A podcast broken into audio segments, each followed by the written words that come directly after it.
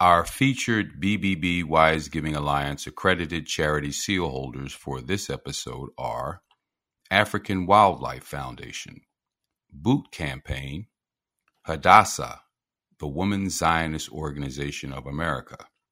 To find out more about these and other BBB Wise Giving Alliance accredited charity seal holders, go to give.org.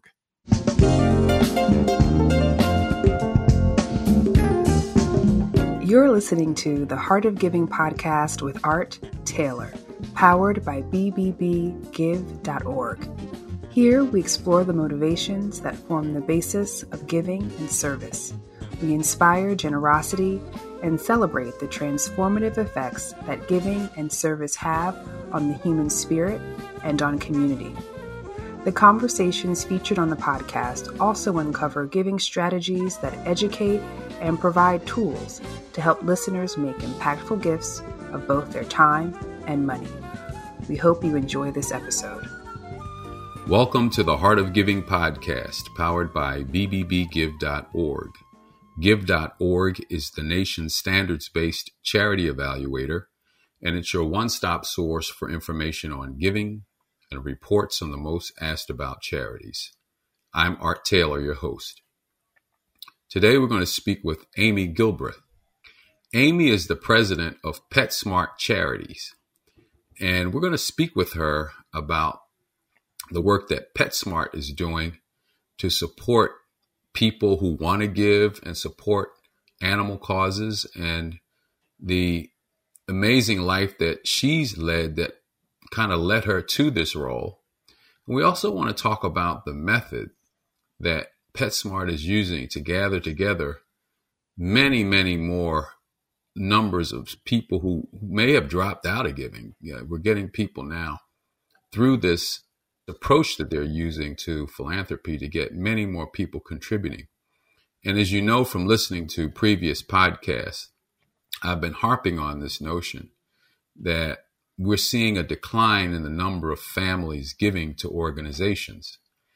And we don't know what all of the reasons are for that. But if you were to go back in time, we used to have certain engines that gathered together lots of small donations, maybe in the workplace or institutions like the Combined Federal Campaign, where federal workers would give. More people attended services at their house of worship where they could give every week because they were asked.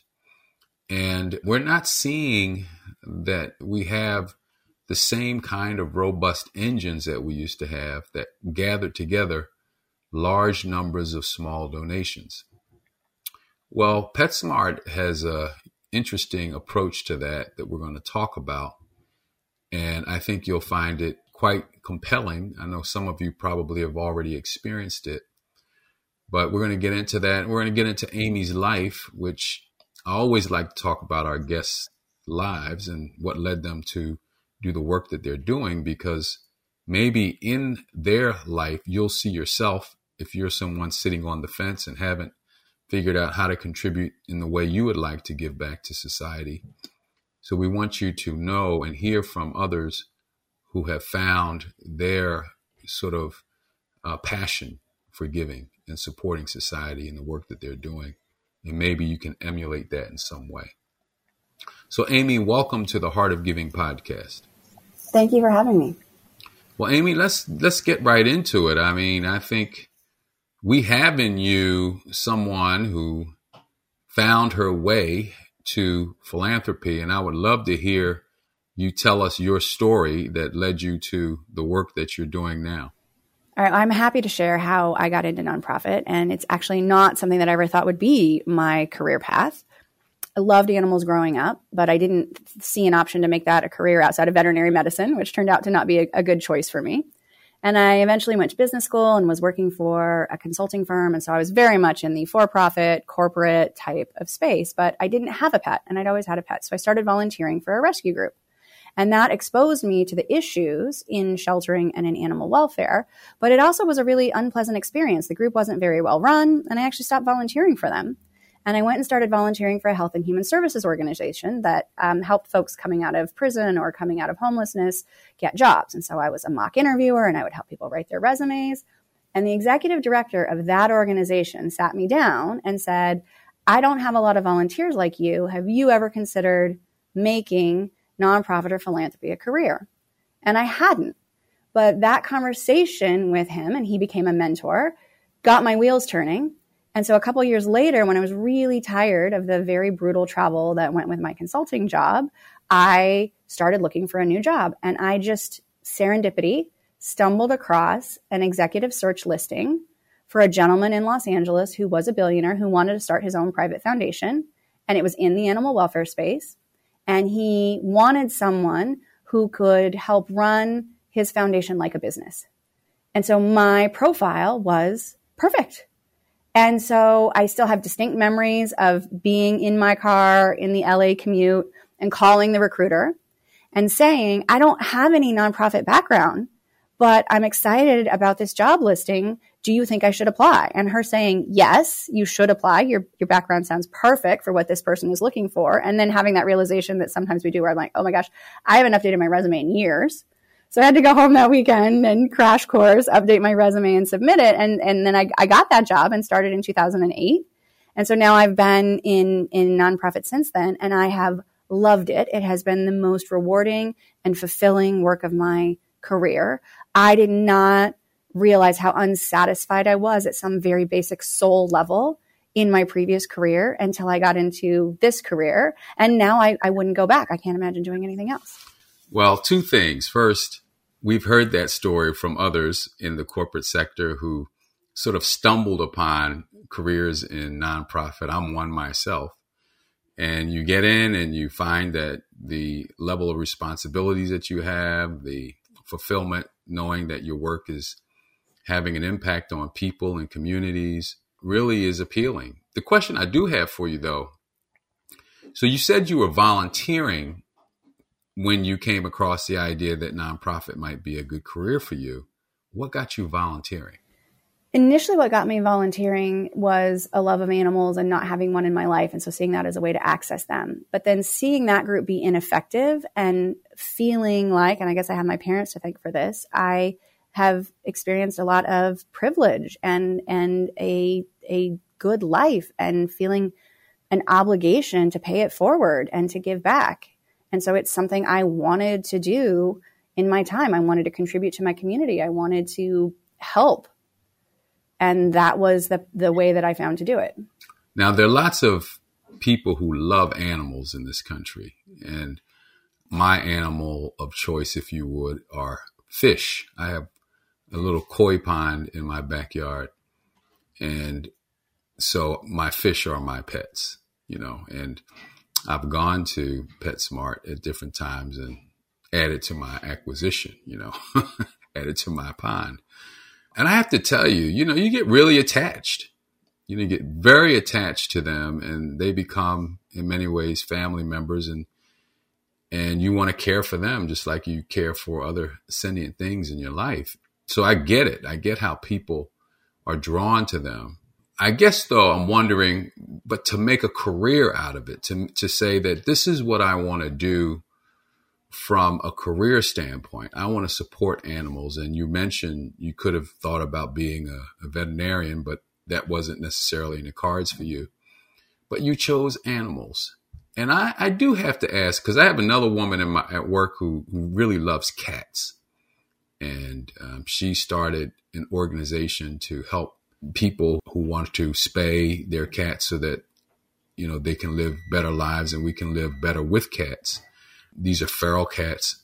But she she loves what she does. And she loves the feeling that she gets from helping these animals and helping their owners and making sure that some of these animals can find new owners at different times it's just a wonderful thing to see this happening what was it for you that said animals. You, you maybe you had them when you were growing up. I don't know, but I, I don't know if it's something unique about people who work supporting animals, or if it's just part of our human orientation to help things in general. I'm just curious what you think about that. Really great question. You know, I can only speak for myself and some of my colleagues and people I see. I do think that there are folks who are genuinely interested in helping animals, like some people are genuinely interested in helping children because they are voiceless. They cannot advocate for themselves. So I do think that that is some of the appeal for some people. I would say for me, I had animals growing up and I had the experience of how they enriched my life. And so when I think about the way we help animals at PetSmart Charities, it's about helping animals as a member of the human family. And it's about the human animal bond. And I knew this intuitively even as a kid. And now we have all the research to validate how wonderful pets are for our physical and emotional and mental well being. And something like 70% of US households have pets. So the human animal bond is something that is widespread and one of the things that we see, and one of the reasons we do the work that we do, is that sometimes people who have the least in a way benefit the most from having a pet. As an example, many seniors in the US live alone. And so if they have a pet, that pet is sometimes the only consistent source of love and companionship in their life. And we now have the research to show that for seniors who have a pet, they suffer from less loneliness which is a huge epidemic among seniors. They are ambulatory longer because they get out and walk their dog. You know, they have more social connections because regardless of your gender, your economic status, who you voted for for president, you know, you want to talk to the other person's pet and you want to see photos on the phone. So it's about the role that animals play in families, in lives, and in communities. And it's just as much about the people as the pets. Yeah. That's that's fascinating. So, so how did this love of animals lead you to PetSmart's charities? Well, I was already, working at an animal welfare nonprofit in Los Angeles, and I had done that for, I don't know, 12 and a half years, and I loved it. And then the pandemic started, and I also had a toddler, and Los Angeles was just not nearly as much fun. And I had actually been recruited for this role one time previously when I wasn't ready to move to LA yet. But Phoenix is my hometown, it's where we're based the board had a very compelling story about the direction that they wanted to take PetSmart Charity. So we're the charity, PetSmart's the retailer. We're connected, but we're a separate entity. And so the thought of getting to move to a national organization with the scale and scope that PetSmart Charities has was very appealing from an impact perspective. And then at a personal level, I got to move home to Phoenix, where my now four year old son gets to spend a ton of time with his grandparents. So it worked for me on a few dimensions. I've been here two and a half years now, and I I love my role. I love my job. I love what we're able to do. I'm very excited about our future. So while at the time some people thought it was crazy to uproot your life and move early pandemic, and that was weird, it was an adjustment. It, it's worked out brilliantly. Well, you mentioned something really fascinating. 75% of families have a pet. 75%. It's about 70%, depending on which data you look at. Yeah. Pet ownership is widespread. Okay. So then the thought is now, if I put my donating hat on, I know that one of the biggest sources of support for PetSmart charities are individuals who contribute, right? So how does that work? Explain that whole business to me. So the vast majority of our donations come from average everyday pet parents who are shopping at PetSmart retail stores. There are about 1,500 in the US and 150 in Canada. And for every transaction that goes through the PIN pad, PetSmart has made the decision as part of their corporate philanthropy to serve this option to have the customer donate the customer's money. And it pops up and says, Would you like to give? And the options are $1, $2, $5, $10 on the PIN pad. And that gets served with every transaction. So people decide that they want to give. And our average gift is really quite small. It's a couple bucks but because that donation opportunity is served up during millions of transactions, when you aggregate that very small average gift across millions of transactions, it allows us to be in the position to give 40 to 50 million dollars of grants every year. Unbelievable.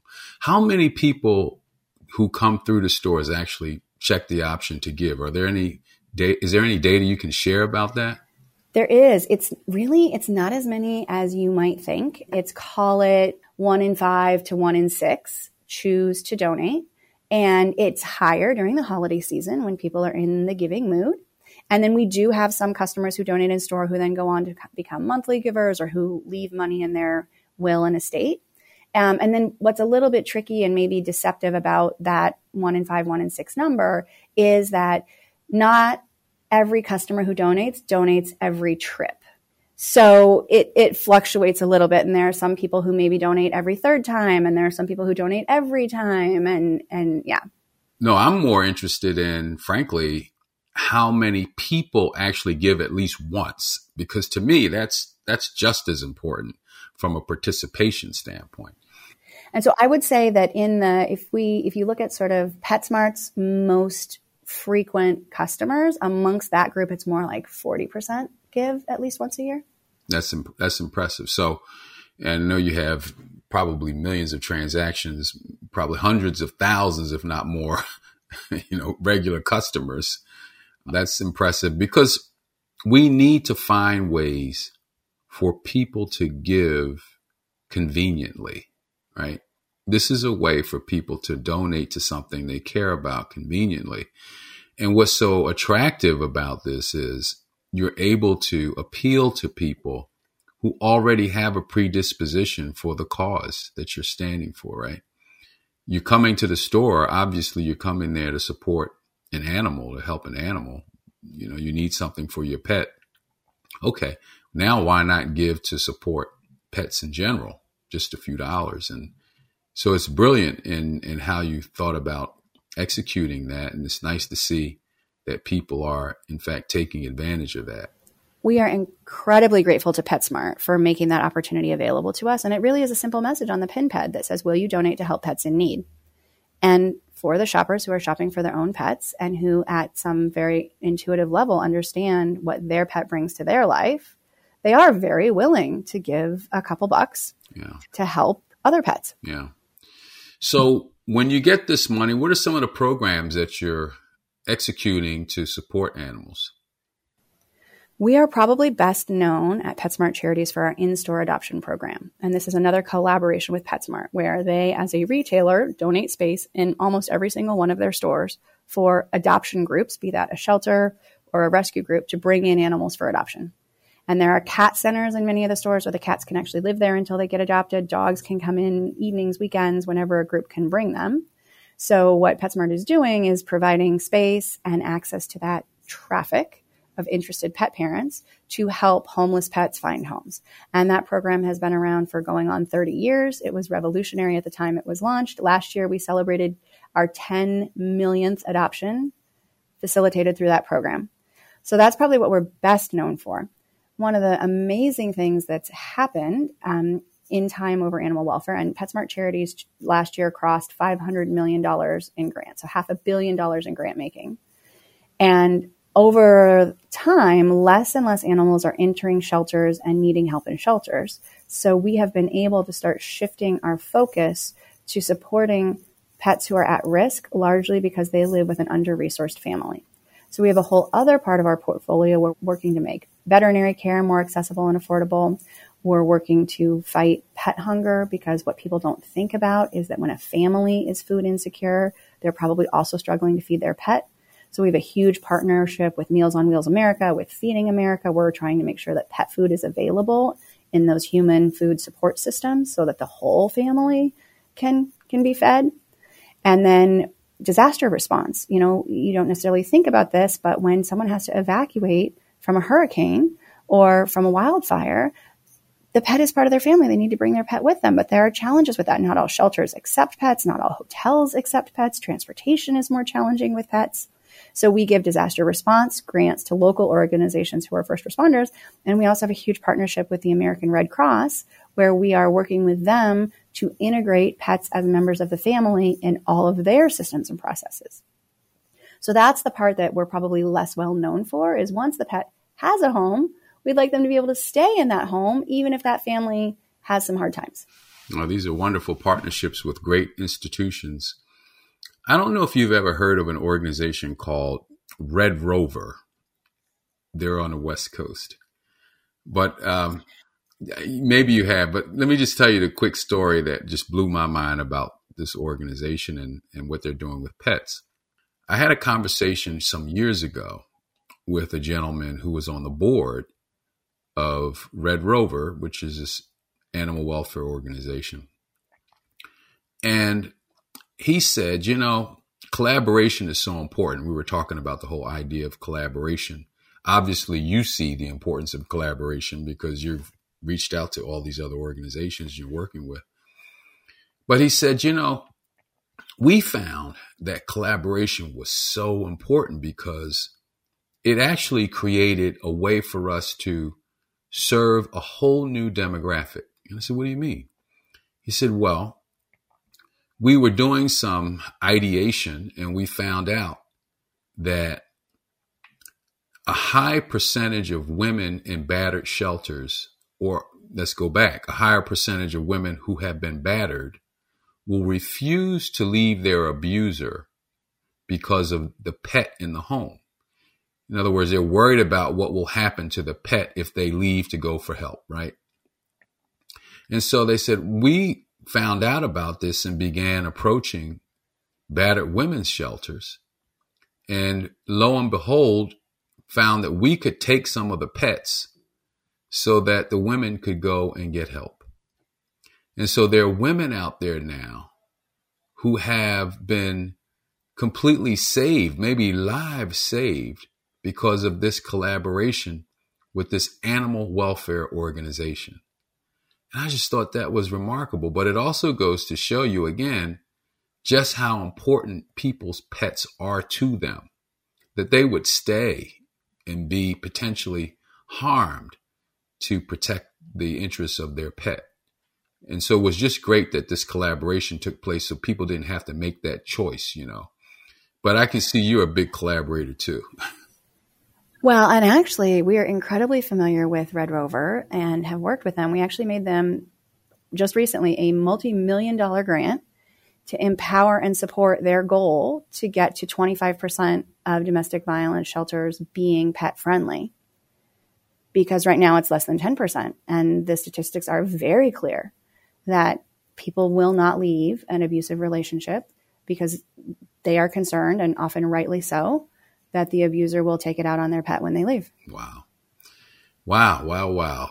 It's a it's an amazing world we live in here, I tell you. And but what is so heartwarming is that people are making these connections like you are and like Red Rover, like the American Red Cross, like Meals on Wheels, that we live in an ecosystem, right? And one thread, you pull on one thread, it affects another thread. And we can't forget that these threads are connected and that how we give and how we serve has to keep all of that in mind. And I'm so glad to see that's what you're doing, and um, it's it's um, really impressive.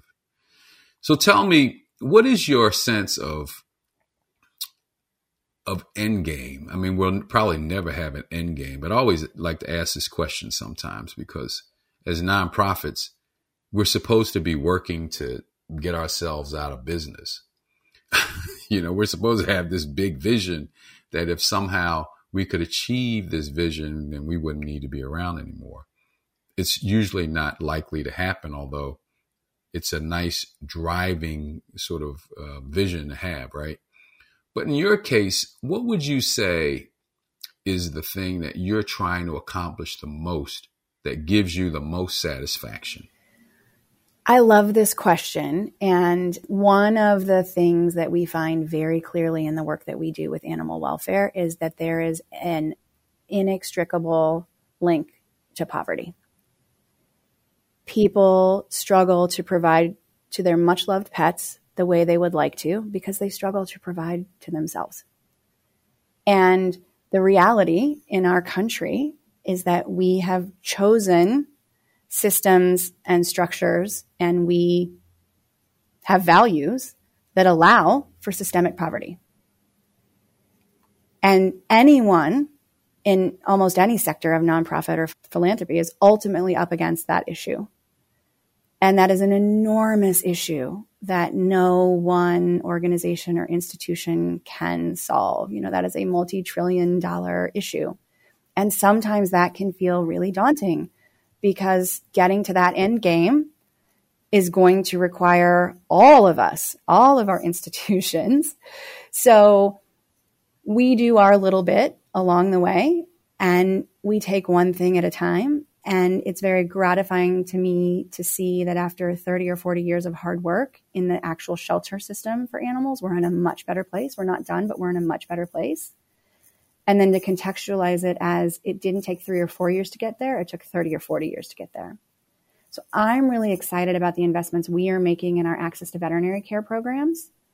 And we are also clear that maybe in 10 years we'll be starting to make a dent and maybe in 30 or 40 years we'll be in a much better place but we know we can do it and we know it's worth sticking with and it's actually to me exciting in a way to be up against the problem that feels impossible i mean the gap to getting pets who don't get veterinary care veterinary care is a $20 billion a year problem and we're a big funder but we're not that big but that is an exciting and worthwhile windmill to tilt at for me. Because if we don't, who will? And it's it's got to get done. And it's solvable. There's there's 20, there's 20 billion dollars in the world to solve that, right? There's 20 billion dollars out there somewhere. You may not have it all, but in collaboration with others, it's a problem that's solvable. And so that's that's nice to think about too, right? That's nice to think about, right? Well, it's also, you know, if we designed different care delivery systems, maybe it would be a $10 billion a year program. That's right. That's right. So there are lots of ways to come at it. And that, that, that is, if I can make a pitch to your listeners, the need for really creative minds in nonprofit and philanthropy is bigger than ever. And so I think some people sometimes have the perception that if you're going to work in this field, it's because you're led by your heart. And of course, we want people in this field with heart. But there's also so much opportunity for changing systems and being creative and innovation. Like, yeah, the tech sector may be appealing, but come use that skill set here. Let me ask you about privilege. You mentioned privilege and that word certainly is popular these days. And recently, my wife and I had the pleasure of going to Paris. And we spent a few days in Paris. It was a good time. But there's nothing like America to me. I love our country. And we certainly have our problems. But all you need to do is go someplace else for a while and you realize what a great country we have here. Again, under a lot of pressure, a lot of things going on that we'd like to see changed. And we should work our tails off to make sure that those things are changed. But comparatively speaking, we have an enormous privilege of birth to be citizens of the United States, no matter how we got here, no matter how we got here. It's a huge privilege. Millions of people seek to attain this privilege that we have. And once we have that privilege, we also have the right to to try to make to work to make it better and make it what we want it to be, in which in many places you don't have. So, in a in a sense, all of us are privileged who live in this country, comparatively speaking. There's some who have more privilege than others, some who have disproportionate and unfair privilege, if you would, right? We want to work to f- figure that out. But when we think about people who have less than us, it immediately pulls at you to say, wow, why is that? And what can I do to maybe make it a little easier for someone else?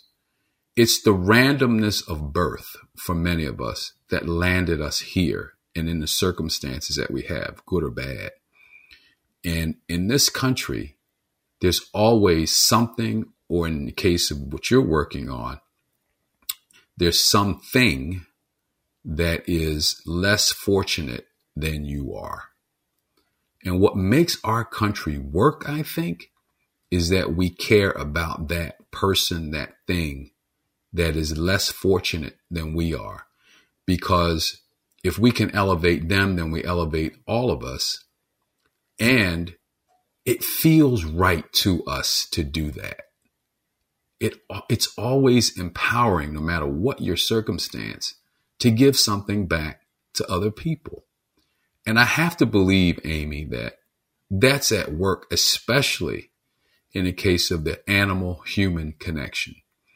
It's definitely has to be at play, right? We can look no matter what our day is going on. Imagine what the life is like in a case of an animal who has no power to make it in this world, but for the help of people.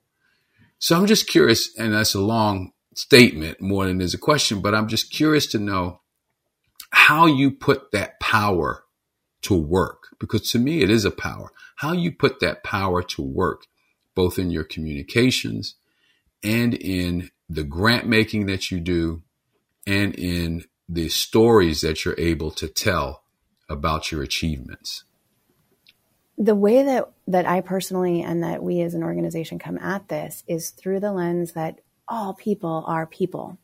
And all people have needs and loves and fears and struggles.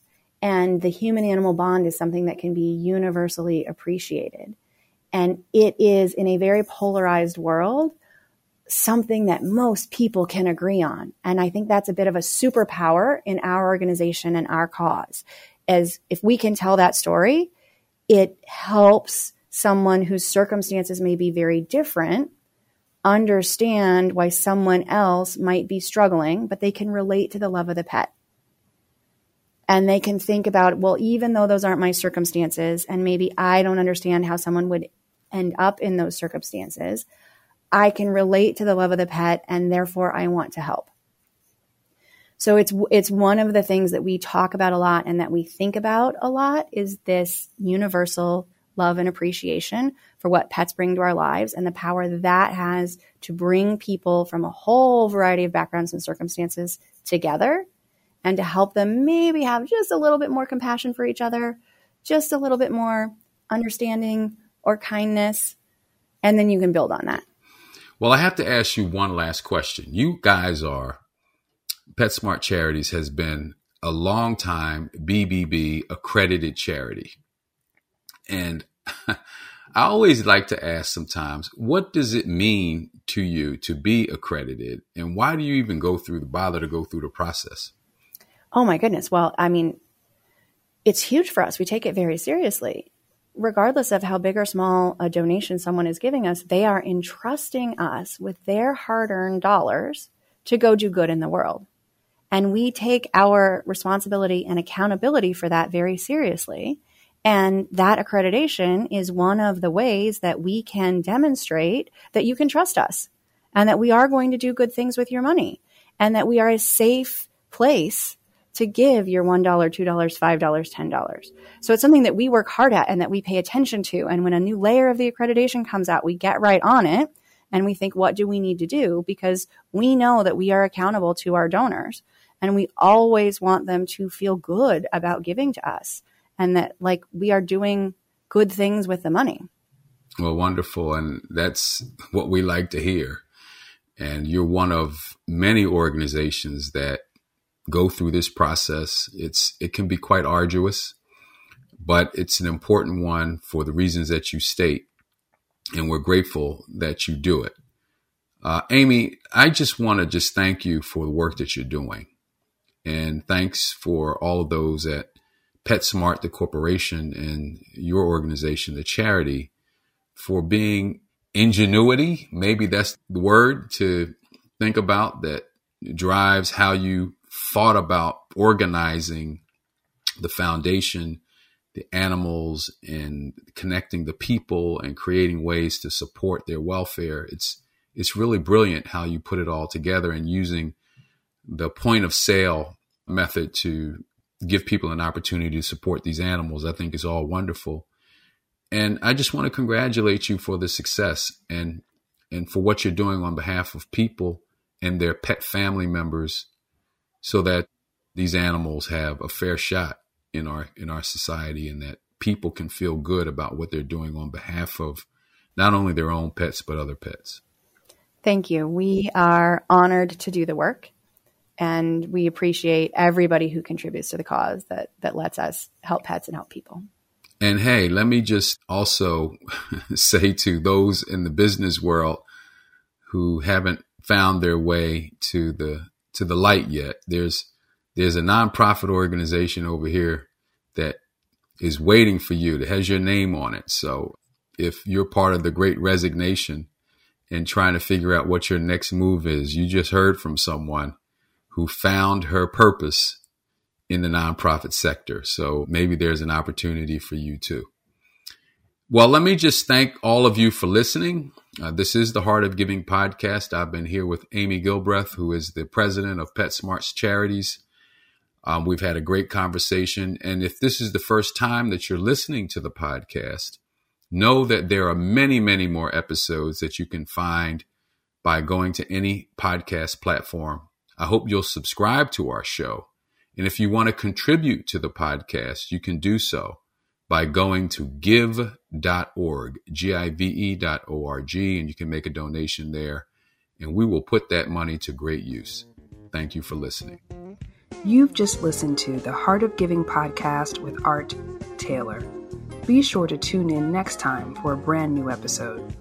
To listen to our other interviews, visit heartgiving.podbean.com. That's heartgiving.podbean.com. Subscribe to our show on major podcast platforms. The thoughts and opinions expressed on this podcast are the views and opinions of the guests, not those of the BBB Wise Giving Alliance or program affiliates. This podcast is for information and educational purposes only and is copyrighted with all rights reserved. This podcast is protected by Podbean's terms of service.